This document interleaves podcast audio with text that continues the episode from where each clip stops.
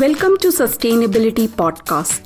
Our podcast brings you interviews with innovative pioneers, change makers, young leaders, social workers, academicians, and industry thought leaders related to the field of sustainable supply chain. Our goal is to provide sustainability professionals, young managers, academicians, and anyone who is eager to make a sustainable impact. And I'm your host, Vishali Beth. Hi, and welcome to our show. Today we have with us Frank Sebert. is head of sustainable business at BNP Paribas Germany. In this role, Frank raises awareness among BNP Paribas corporate and private client franchises of the rapid developments within sustainable banking and capital markets and their relevance for the real economy. He is also a member of the Advisory Council for Sustainable Finance of the German federal government, advising as part of the working group on financial market stability and risk management. BNP Paribas is a leading bank in Europe with an international reach. It has a presence in 72 countries. The BNP Paribas Group has been active in Germany since 1947. Private customers, companies, and institutions are looked after by roughly 5,000 employees in all relevant economic regions all over the country. So let's welcome Frank to our show. Hi, Frank. Welcome to Sustainability in Supply Chain podcast. Good morning, Vishali. So, corporates are increasingly focused on CSR and sustainable growth objectives, and treasurers are discovering how supply chain financing can support this. What is the role BNP is playing in supporting sustainability for business? Sustainability is a strategic driver for the BNP Paribas Group. This is based on our conviction that we have an important role to play in the transition of our economies by helping our clients to make their businesses more sustainable. We call this positive banking. And as BNP Paribas Group, being active in 72 countries, we have the human, technology, and financial resources to push boundaries. On this basis, we have decided to strengthen our commitment to society, notably in line with the 17 UN Sustainable Development Goals. This means that we work intensively with a lot of clients to identify their individual potential, to change their business models, to make them future proof. This involves a lot of financial instruments and solutions that we as BNP Paribas offer to our clients. To name just a few, think of green and sustainable bonds, sustainability linked loans, but also green buildings and clean mobility solutions. And also, of course, sustainable supply chain solutions. If you look at the structure of the German economy, this is especially relevant given the diversified supply chain and high level of globalization of the German manufacturing sectors. In a nutshell, we see ourselves as a trusted advisor to our clients and enabler to help our clients to transform their business models in a sustainable way. And certainly, COP21 2015 Paris Climate Agreement and the 17 SDGs has given us a clear pathway to drive our businesses and change the way we pr- create products, but also how we manage risk. Interesting. So, we have touched on sustainable supply chain finance. Can you give our listeners an overview what BNP Paribas solution is doing? We have set up a series of solutions to accompany our clients' drive towards more sustainable supply chain. Under the Sustainable Supply Chain Program, a buyer teams up with the financial institutions like BNP Paribas to offer its suppliers an efficient source of funding by allowing suppliers to sell the receivables approved by the buyer to the financial partner at an attractive discount rate. This discount rate not only depends on the credit profile of the buyer, like it was previously, but also will vary depending on the supplier's CSR rating. So, the better the CSR rating, the cheaper the discount rate will be. Mm-hmm. And this CSR rating will be attributed by the buyer to its supplier base following an audit process. And this process will be repeated on a regular basis, semi annually or annually, mm-hmm. to monitor and drive processes on the supply sides towards a more sustainable business model. To give you an example, if the CSR rating evolves in the right direction, the cost of financing will decrease, or, and that's important, vice versa. So the supplier will, is incentivized to improve its CSR standards. The CSR rating is allocated based on a series of criteria defined by the buyer, including, for example, energy efficiency, but also working conditions and environmental impact. The methodology to define the rating can involve on site visits at the production sites, normally with external independent auditing firms, validation by supranational lenders like IFC, World Bank, or in cooperation with external rating agencies. Such structures can be replicated in a number of industries, and BNP Paribas has installed a number of such transactions over the past years and continues to offer its expertise to its client. And what are the benefits about the sustainability in supply chain for buyers and suppliers? Well, there are indeed a number of benefits for both sides. On the buyer side, sustainable supply chain finance structures improve the efficiency of the supply chain and contribute positively to the company's business environment and financial situation. Mm-hmm. There are a couple of clearly identifiable points. Intensification of a relationship with the supply base, given the discussion about sustainability has reached uh, every layer. Pushing the supplier base to strive for a more sustainable business model and securing access to more strategic procurement goods this is also in line with the acknowledgement that climate change will have an impact across the world. It will support the suppliers by giving them access to additional financing capacity at interesting terms. Cost efficiency, um, pushing to a more efficient consumption of resources, energy, water, to name a few, will drive operating costs down yeah. in an environment where we have to accept, accept that resources, natural resources, become more and more precious. Improved reputation. Sustainability aspects are now key aspects how clients, consumers or businesses, investors, and but also notably employees look at the company, company and its products. And finally, working capital improvement and acceleration of cash conversion thanks to extended payment terms to suppliers, therefore freeing up financing capacities linked to the production process for other needs. So, do you see a great impact of sustainability in supply chain financing? We believe yes. However, we must acknowledge that so far there is room for improvement in really linking both the supply side and the financing. But given the um, discussion on EU taxonomy, taking European as a, Europe as an example, and more notably the potential uh, decision of the German government on uh, any kind of uh, Klimaschutzgesetz, um, we believe that the awareness and I think the need to combine both financing and supply chain will increase. What advice would you offer to companies looking to gain support for supply chain finance? Corporate treasury has an opportunity to play an increasingly vital role in promoting a responsible supply chain. Employing sustainable financing solutions at the treasury level can be an effective means of encouraging and rewarding improvement, environmental safety, and labor practice from its suppliers. Banks providing supply chain finance has already proven to be an effective means for buyers to optimize their working capital requirements, allowing suppliers to leverage the buyer's credit rating to monetize receivables. In this way, suppliers get their hands on faster cash, while buyers benefit by enjoying a longer credit terms than supply. Taking a step further, without undermining a benefit from traditional program, treasuries can use innovative supply chain finance approaches to encourage suppliers to adhere to their corporate suppliers' code of conduct. In a traditional supplier finance program, all suppliers have their invoices purchased by the discounting bank at the same discounting rate based on the buyer's credit rating. In case of sustainable finance program, the discounting rate is essentially using a sliding grid which creates a correlation between each supplier's compliance with a set of CSR standards and the discounting rate.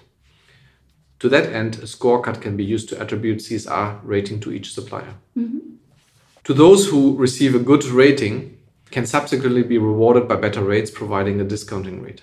In practice, the rate corresponding to the median CSR rating would typically be the rate of traditional program.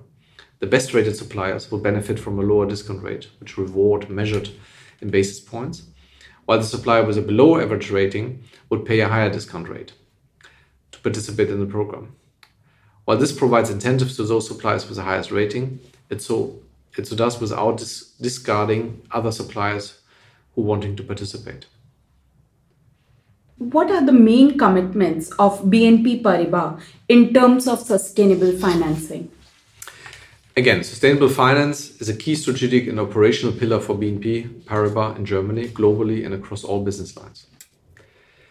Our key commitments are we contribute to the we have committed to contribute to the two degree scenario under the COP21 agreement. We have also committed to significantly increase our funding sources for renewable energy, mm-hmm. while at the same time reducing our global balance sheet. So it's a double commitment. We also, in line with that commitment, um, have committed in the corporate sphere to have at least 15% of our corporate loans adhering to a minimum of one SDG, mm-hmm. which is uh, um, monitored by an external rating agency, because we believe that having roughly 2 trillion of, of assets, having 15% and more will make a difference in, in the world of financing.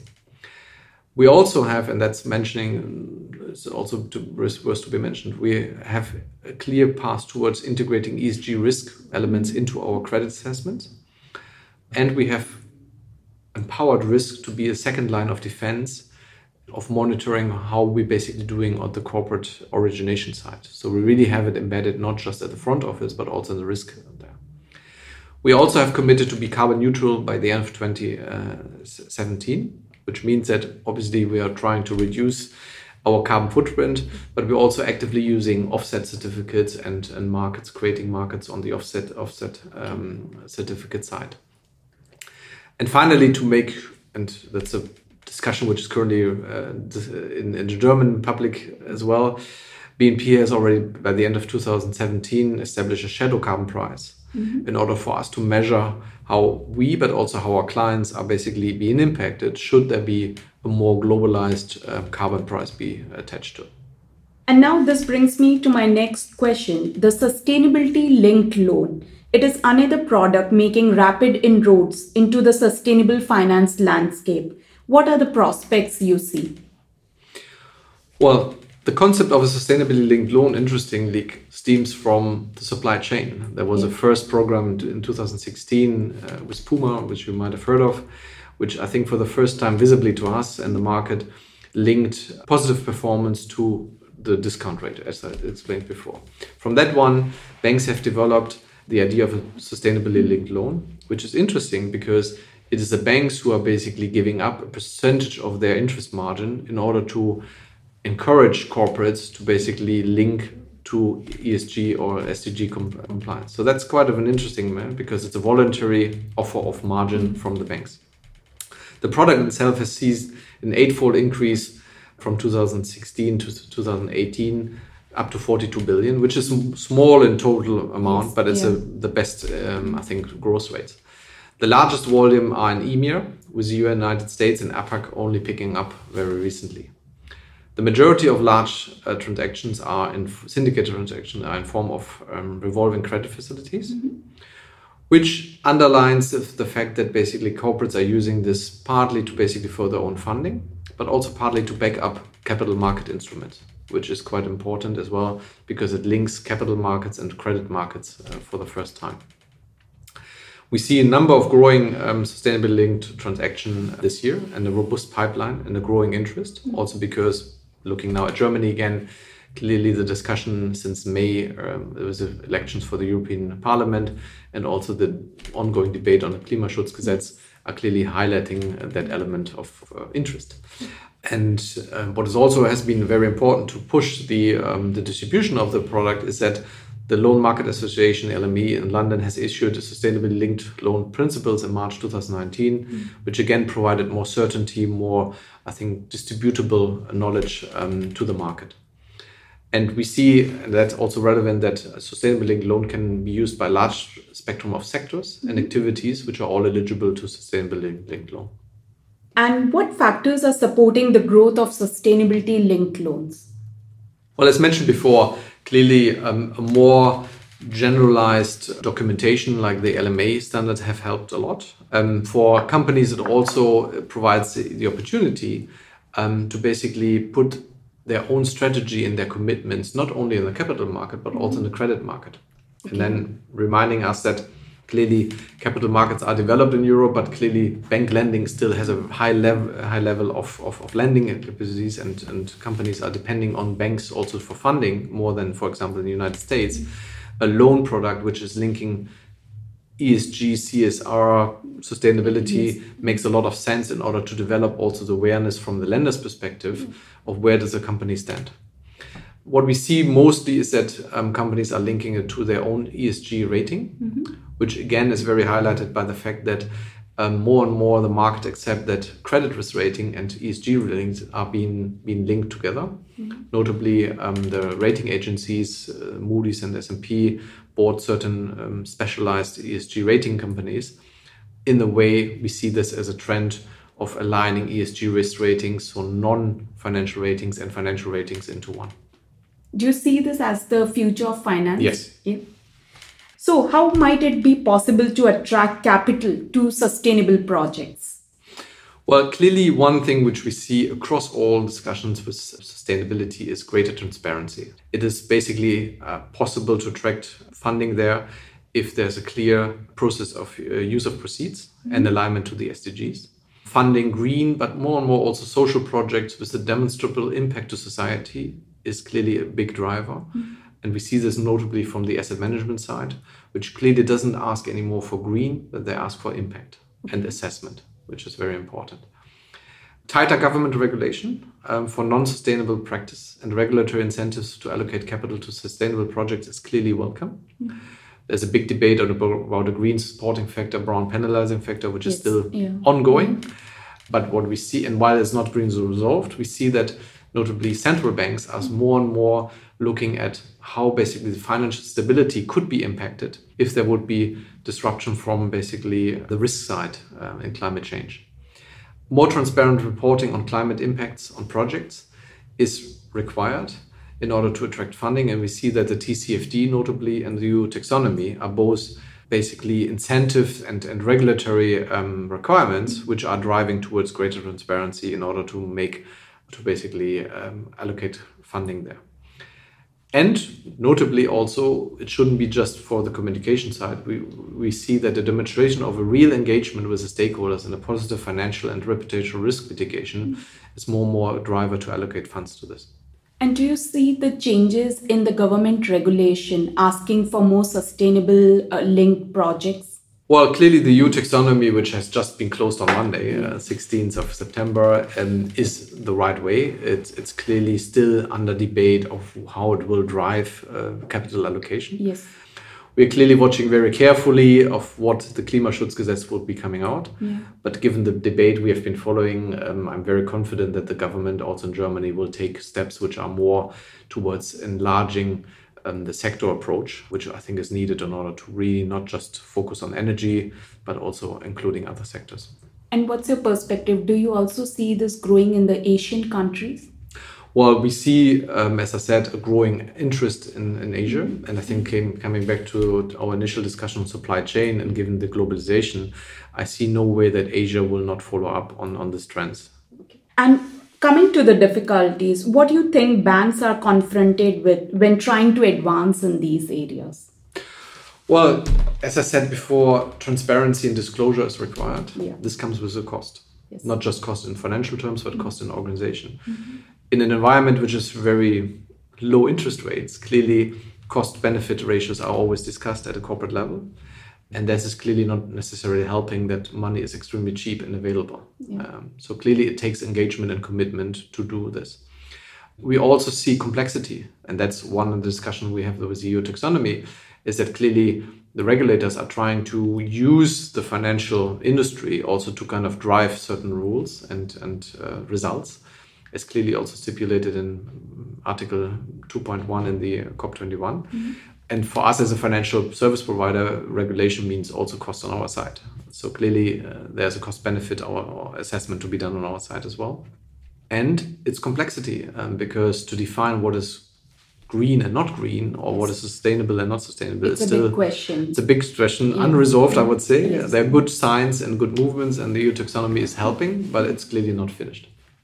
Coming to the next question, what is your vision for sustainable finance in the next five years for BNP? We believe that sustainable finance will be the new norm in five years, maybe 10 years, depends a little bit on the regulators. What is maybe interesting to look back quickly before we go to the next five years, we've seen a revolution in sustainable finance.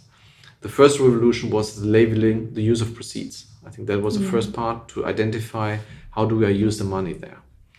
The second revolution in sustainable finance was linking returns with sustainable performance and impact. which notably I mentioned the sustainability loans, mm. is that banks are willing to provide a certain incentive to its borrowers if and when their sustainability performance moves up. Why is that? It's in part also a hedge to future regulation because the more our portfolio will be sustainable mm-hmm. in our lending, the more we're hedged against future regulation as a financial institution. And BNP is one of the driver in sustainable linked loan, not basically on, on regulatory push, but also in in conviction, as I mentioned before. What we see now happening, and it's very recently, um, and I think it will drive for the next five years, is the third um, revolution, sustainable finance, which is basically link cost of risk and funding with sustainability, performance, and impact. And this is again interesting because this is now being visible no more on the on the capital market side. Mm-hmm. And we see this driven by two things. I mentioned already the um, greater I think, awareness about climate change and its impact. Mm. But also, credit rating agencies, as I mentioned, have started linking ESG risk rating and their credit rating. Given that financial markets are normally looking at credit ratings from, from basically reputable credit agencies, we see that now this ESG race rating comes more into place. And there was a recent transaction only last week, which BNP was um, driving in from Enel, which for the first time um, Enel has been raising funds from the capital market for general corporate uh, purposes. However, it's the first SDG linked bond where the coupon is indexed to the sustainability target, which will be assessed halfway through the lifetime of security, which is five years. Mm-hmm. If the stated objective is not achieved by then, the bond coupon will step up at 25 basis points, which okay. is very rarely yes. seen in the bond market. Yeah. That basically a borrower would basically willing to have its rating or its its funding cost being made um, linked to a performance on ESG, um, ESG or SDGs. And 25 basis points in current markets is quite a Big commitment. Yes. In this part, it's Enel uh, from Italy. It's linked to basically their commitment to increase their share of renewable energy in, in the total part of energy, which again is helping the carbon, the climate risk mitigation and yeah. protection in line with EU taxonomy. Mm. So we believe that this kind of idea linking basically to negative performance and having a rating upgrade is the right way associating cost of risk with basically the performance and which we believe will be the driver for the next years to come. Great. And now the last thoughts before we wrap our episode how sustainability could become the new normal in finance with your perspective and experience. As you know, BNP is also very active on the asset management side. We're conducting regular interviews with our um, asset management clients, and we clearly see that there's a big concern from their part of um, making, making their portfolios waterproof and future-proof. Taking into account the last IPCC uh, assessment on, on climate change, clearly a two degree scenario becomes more and more relevant for those investors if they want to basically ensure that they don't have a deterioration in the credit qualities stranded assets. So all this basically is very much a concern. What we believe in future is that this will require because the future is uncertain. So what we see more and more science-based scenarios will be required to assess whether clients will basically adhere to the climate targets set by the governments, regulators, or stakeholders. And we believe that scenarios will be the relevant part in order to ensure that all different parts are taken into where. This requires climate scenarios, economic scenarios, policy scenarios, and then finally financial impact scenarios, which will close the loop to what I mentioned before that we see that basically risk and returns, taking ESG and SDGs commitments into account, will play a major role going forward. Frank, thanks so much for hosting me at BNP office and sharing your views and insight with our listeners. Thank you very much, Vishali. That's it from this episode from Sustainability. We would love to hear from you. If you have any feedback, ideas, questions, or any suggestions for our next guest, please email them to us. If you like our episode, we will be happy to see you subscribe, rate, and review our podcast. Till then, happy sustainability.